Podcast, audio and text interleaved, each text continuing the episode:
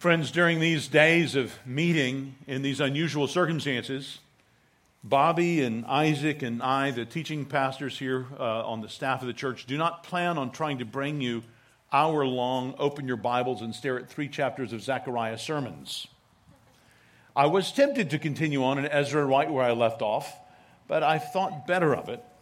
I think during these times where we'll be having more brief sermons, uh, pray that we have wisdom in knowing what we can do that will be a best use for us as a congregation in these times together. We don't know how long they'll be lasting like this. We don't know exactly what the circumstances will be, but we know the God who knows all of these things and who has indeed ordered them for our good in ways we can't fully understand.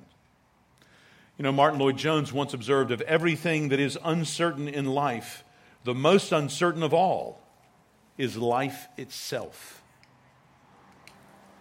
On how many levels does that ring true this evening? Surely many lessons have been learned by us through these last few months of not meeting.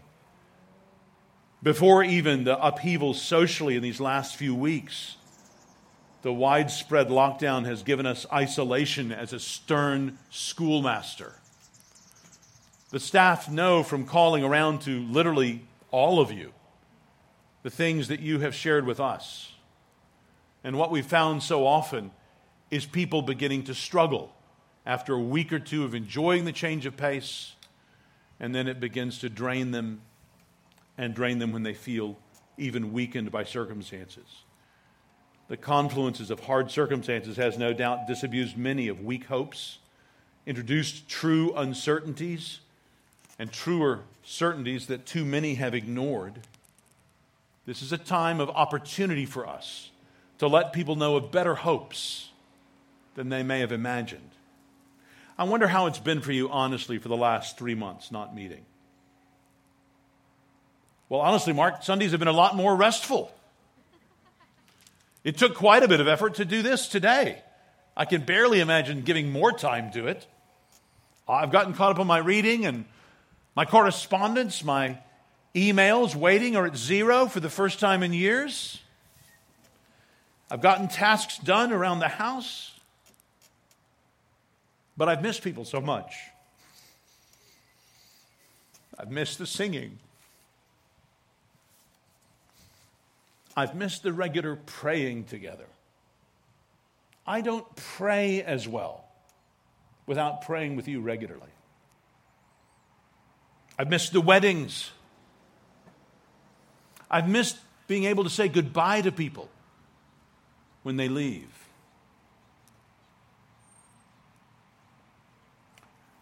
Friends, open your Bibles or turn them on on your phones. Look at Hebrews chapter 10. Just a couple of verses and then some reflections. Hebrews is that letter written to Christians who were thinking about going back to more outwardly, ceremonially spectacular religion. And here, in the middle of the letter, after reviewing the sacrifice of Christ in chapters 9 and 10, and reminding his readers of the confidence that they could have in Christ and the one who has died for us and has brought us near to God, we see here in the second half of chapter 10 the exhortations that since Christ has brought us near to God, we should live out that nearness in a number of different ways. We see in verses 19 to 23, he lays those out. And then here in verses 24 and 25, he exhorts us to not neglect assembling in order to encourage each other in this privileged position of nearness to God through Christ. We're given this confidence through the written word of God and remembering the coming day and through regularly assembling with a particular group of Christians that we do life with. Look again at these familiar verses Hebrews 10, verses 24 and 25. And let us consider how to stir up one another to love and good works, not neglecting to meet together, as is the habit of some, but encouraging one another, and all the more as you see the day drawing near. The call here is for Christians to consider, that is, to give some time thinking about, to give some attention in our schedules to what? What does he say? To stir up, how to provoke in a positive sense, how to motivate. And who are we to motivate? Who are we to stir up? Well, he says, one another. Who comprises this one another? The fellow Christians that we meet with regularly. What are we to stir them up to? Love and good works. Now, this is interesting. This is not merely an exhortation for us to do good, as powerful as that might be in itself, but for us to do good to a particular set of people, fellow Christians, and a particular good to stir them, these fellow Christians, up to, to again, to what? To love and good works. That is, to do good to others. So instead of the writer here merely calling for random acts of kindness, which might give testimony to you and your individual virtue, he's calling for a deliberate plan of action which are intended to provoke other actions, which are in turn to affect yet a third circle of people. Hebrews calls them here to catalytic actions, encouraging an ongoing chain reaction of, of charity among the members of this congregation. Sometimes when you talk to people who are church goers, even if they're not in their hearts Christ followers, they're quick to avoid deeply personal conversation. They might say, well, I don't know, religion, religion is a private matter. Well, friends, some religions may be private matters, and Christianity certainly is a personal matter, but it is not a private matter. Biblical Christianity inevitably involves us following the pattern of Christ's own life, and that is a pattern of stunning, self exhausting love for the good of others. And in line with this, he warns them of a danger there in verse 25 not neglecting to meet together, as is the habit of some, but encouraging one another. Apparently, there were some who understood themselves to be among their number, who they thought of as Christians, who had begun to make a habit of neglecting the assembly. Now, does that mean the Sunday morning assembly? It doesn't say that. Well, and that's true, but from the New Testament and from the history of the church, there are no other contenders for what it could mean, what it could be referring to. I mean, it could simply be a random fellowship, but how can you tell if somebody has a habit of neglecting what's not regular? The only way you can neglect it is if it's regular. And besides, we know from Acts and from the letters and even from the book of Revelation that the first Christians had a special regard for the day on which Jesus was raised, even calling it the Lord's Day, and meeting regularly then. But some, it seems here, were neglecting this. And here the writer warns them not to do that. And he gives them the ground for this fact that the day is drawing near. The day is a reference, of course, to the day of the Lord. That's a reference to the return of Christ and the final judgment. And the logic is that remembering this, recalling this to mind, will quicken our step will increase our motivation to act now. It will fuel us to act honorably in a way that will please the Lord. In sharing the good news with others who stand under the threat of God's coming judgment. In working for love and justice today in a way that will honor God and all those made in His image. And in encouraging one another to keep going until God says, We're done. Brothers and sisters, I wonder how this time of not meeting, not because of our neglect, but because of providentially being hindered, has helped you to see afresh the glories of gathering. How has God been using this unusual time in that regard in your life? What has He been teaching us? About the gathering. I think we could give an almost infinitely long list. But let me just share a few reflections. I'll number them because I'm not quite sure how many there will be.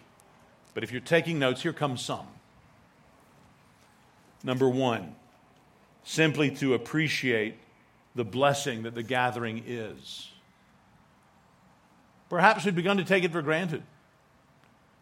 For 102 years since the Spanish flu, our church had not known a Sunday when it had not assembled.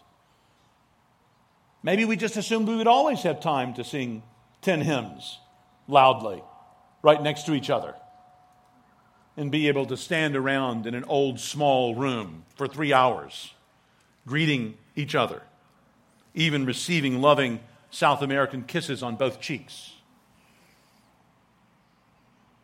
But time over the last three months has shown us that that's a blessing we can't always count on.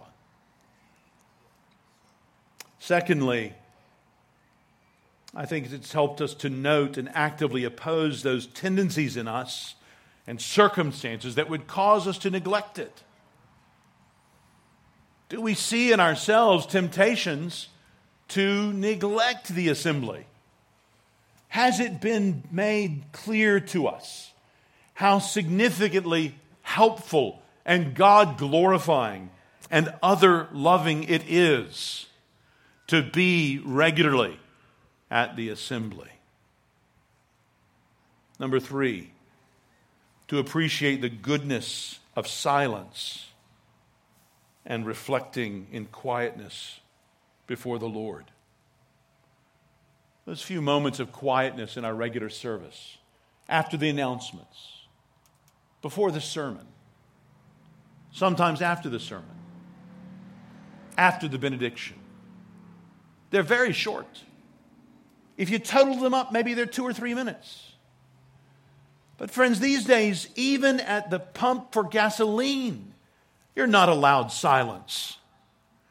There is so little reflection afforded us, particularly around others that I fear we don't get to hear the echoes and reverberations of our own thoughts, let alone of God's Word. What a blessing it is to be someplace where even the smallest little islands of silence and quietness are structured to show us how we can reflect. Number four, to help us grow in our appreciation for God and for who He is and for what He has done for us in Christ. Friends, the main reason we're together is because there is such a good God who has made us all in his image, against whom we have all sinned, against whom he is rightly wrathful, but for whom he has sent his Son, who has lived a perfectly good life and has died as a substitutionary sacrifice on the cross in the place of all those who would ever turn and trust in him.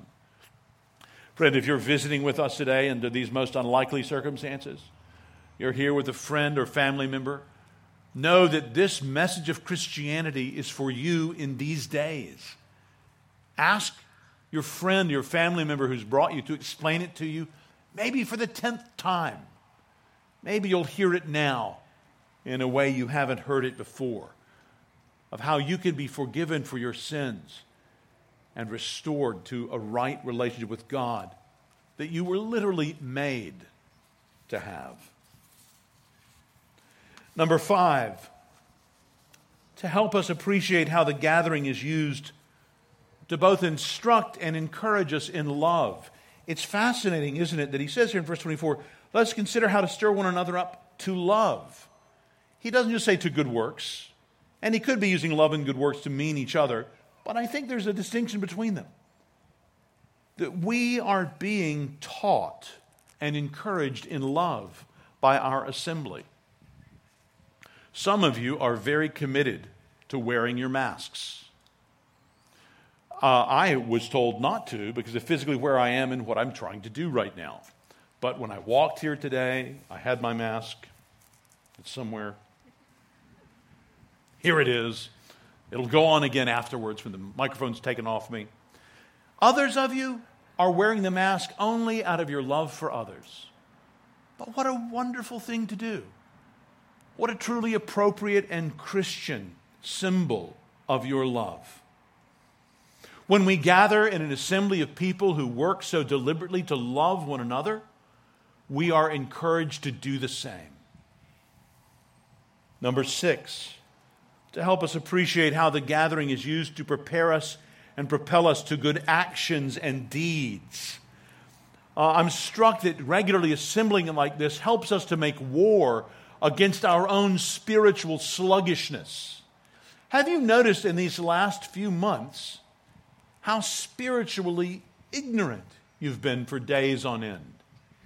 Have you noticed your attention wandering, your feebleness as a Christian seeming to increase?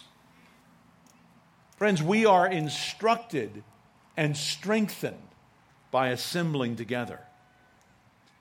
Number seven, to understand more and empathize with Christians in the past.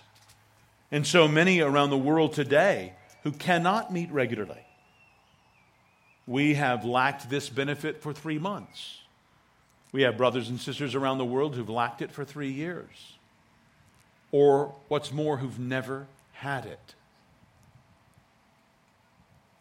Friends, I've, I've often met people from such situations, and almost without fail, I notice not only a strength of zeal in their commitment that challenges me, but some weakness and weediness where they've just not been taught in fellowship with one another in some ways that they would be helped by. That's a blessing that is entrusted to us and that we could be more mindful of to pray for for our brothers and sisters around the world. Similar to that, number eight, God in His providence has given us a taste of what persecution has been like for so many and may be for us. How many Christians have not been allowed to assemble in the past? Enslaved persons here in North America, again and again, not allowed to assemble as Christians. Baptists in Virginia, not allowed for centuries to assemble as Christians. Or even today around the world, in North Korea or Saudi Arabia or Iran, not allowed to assemble as Christians. When we see what that persecution is like, we can pray more knowledgeably. We may be more stirred up to pray now by our own experience. God may be preparing us for more that's to come in His providence. Number nine, we learn to trust God through it. The assembly is good, the assembly is not necessary. God is necessary. He will make himself known through the circumstances he leads his children through. Through the wilderness, from Egypt to the promised land, there were trials aplenty. God was faithful in all of them. Each challenge was learning a new position in which God would show himself fully faithful, in which his children were to learn to trust him. Number 10, God uses this to make fellowship more sweet to us by its absence. It causes us to long to meet together again. Number 11, it causes us not just to appreciate the fellowship in abstract, but to love and appreciate other individuals more. How wonderful it is to see person after person here that I've known for weeks or months or years but haven't seen. It's so good just to see you. Number 12. God uses this to cause us to understand others more and so better bear their burdens. In the time that we've not gathered, killings have been reported that have shaken many, including many in our own congregation. Many of us have been trying even harder to listen to each other and to speak up as we think best, to love them and others in our society. Meeting together helps us to do this. We're impoverished when we can't. Number 13, God uses this to convict us of sin and to help us fight our sin. Number 14. He uses this to cause us to realize the importance of encouraging each other through our gatherings. For example, we see the treasure chest that the local church is of encouragement as we see God's work in sanctifying so many different people in so many different ways. It's like God is playing a thousand games of chess at once, or, or like He's healing the brokenness of a thousand different people all at the same time, each in its own beautiful way. Every one of us an example showing the intricate excellencies of God's love. Brothers and sisters, this is part of the sweetness of knowing and meeting with one another. Number 15, to cause us to experience more of what it means to be the body of Christ, to remind us what we have in common Christ and His Spirit and how our differences are to be used to build one another up and help each other and coordinate in common action, like the, the thumb and the fingers working together. That's what we can do as a local church, that we can't just do as individual thumbs by ourselves. Number 16, to be built up through the various gifts of the Spirit. You look at Paul in 1 Corinthians or Romans when he talks about the gifts. The purpose of the gifts is to build each other up to build the church up, like the gift of teaching right now. All of the gifts are given for the edification of the church. Every bit of action you've seen represented in the physical objects up here are part of the gift of service and love that members of this church have expressed to you. This is all ultimately from God for our encouragement and edification. Number 17, it reminds us of our most fundamental identity.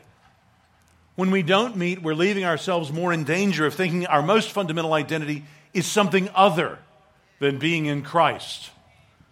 But when we gather, it's like waking up after a dream in realizing this is our most fundamental identity. Number 18, it gives us the ability to baptize and share the Lord's Supper. Number 19, it helps us to realize how this weekly gathering draws our eyes up to God and His person and His purposes for us. And without it, have you found that your eyes tend to fall down only to this life? What you can see immediately before you and, and not much else? This gathering is meant to teach us the truth and to give us more of a true perspective of what's going on with God and His world. Number 20, it's given to realize that we are meant to begin our week with the celebration of the resurrection of Jesus Christ. And then to go on and live the other six days out of that reorientation, out of that fullness of joy for what God has done and hope for what God will do. We could turn this into a 22 part series because any one of these I would love to say more about, but I'm just sharing with you the summaries of these meditations. But, but on that one, you realize how important that regular reorientation of us is. This idea of a weekly rhythm is not the, the brilliant plan of your elders. God Himself structured this in the very nature of creation, He patterned it Himself in the first chapter of Genesis, and it's continued on throughout creation. Brothers and sisters, we are not so strong that we can set aside that pattern without hurting ourselves and others. Number 21, one of the sweetest ones. The gathering exists ultimately to remind us of the sufficiency of Christ. As He has sustained us, even through this time of no gathering. That He will sustain many of our number who are not currently able to gather. That He will sustain us if we come to that time in our lives, as so many do, when they must lay aside this blessing of gathering, not for three weeks or three months, but for the remainder of their earthly pilgrimage, because God is preparing them a better home. And the time for this blessing passes. Friends, as great as these gatherings are, Christ is the point of them. And He is what these gatherings point to and set out. And He is even greater than these gatherings. He has showed His greatness in His proving Himself sufficient for us in our lives over these last three months. And the last one I'll share right now, number 22. We have these gatherings to consider something more of what the unending nature of heaven will be like. How the assembly helps us to remember the approaching day, as the writer puts it here in verse 25, by giving us a little preview of it, a foretaste of it, through our songs and prayers, nearness to God, through the reading and hearing of His Word, through the preaching as His Spirit deals with our hearts. Heaven truly is a world of love. And these gatherings at the beginning of each week are little outposts of it, whetting our appetite for what is surely to come. I was recently reviewing the first five books of the Bible with a friend, just trying to quickly explain what Genesis, Exodus, Leviticus, Numbers, and Deuteronomy were all about. And with Genesis, you know, it's a great book of the creation, of the beginning of life. But again, if you've got your Bible with you, if you look over at Genesis, it's, it's pretty striking that through all 50 chapters, as the world begins, as the human race begins, as the people of faith begin with the call of Abram, it ends in a coffin in Egypt the last verse of Genesis. So Joseph died, being 110 years old. They embalmed him, and he was put in a coffin in Egypt. This book of the creation of life ends with a coffin in Egypt. But, friends, if we think that coffin ends this story, we've got quite a surprise coming. God would not fail in his purposes for his people. They sometimes appear to us to pause for a day, for a season, even sometimes for a longer period. But just as we see here when we turn the page to the book of Exodus, even when there arose rulers who were shrewd, it says, and enslaved his people, that wasn't the end of the story. God was setting it up for an even greater act where he would show even more clearly his greatness. My Christian brothers and sisters, you cannot name so many negative circumstances that will checkmate God and his purposes in your life. God knows exactly what he's doing in the life of this congregation and of every congregation around DC and around this nation and around the world. We are the ones who see that the day is drawing near. Those around us don't see that. They act as if this is all there is. All of their hopes are tied up with this. But, friends, God is faithful to us. And we can know his faithfulness in days of mourning and days of ending and days of coffins. Because we know that after that, there are more days of beginnings and of joy and of hopefulness.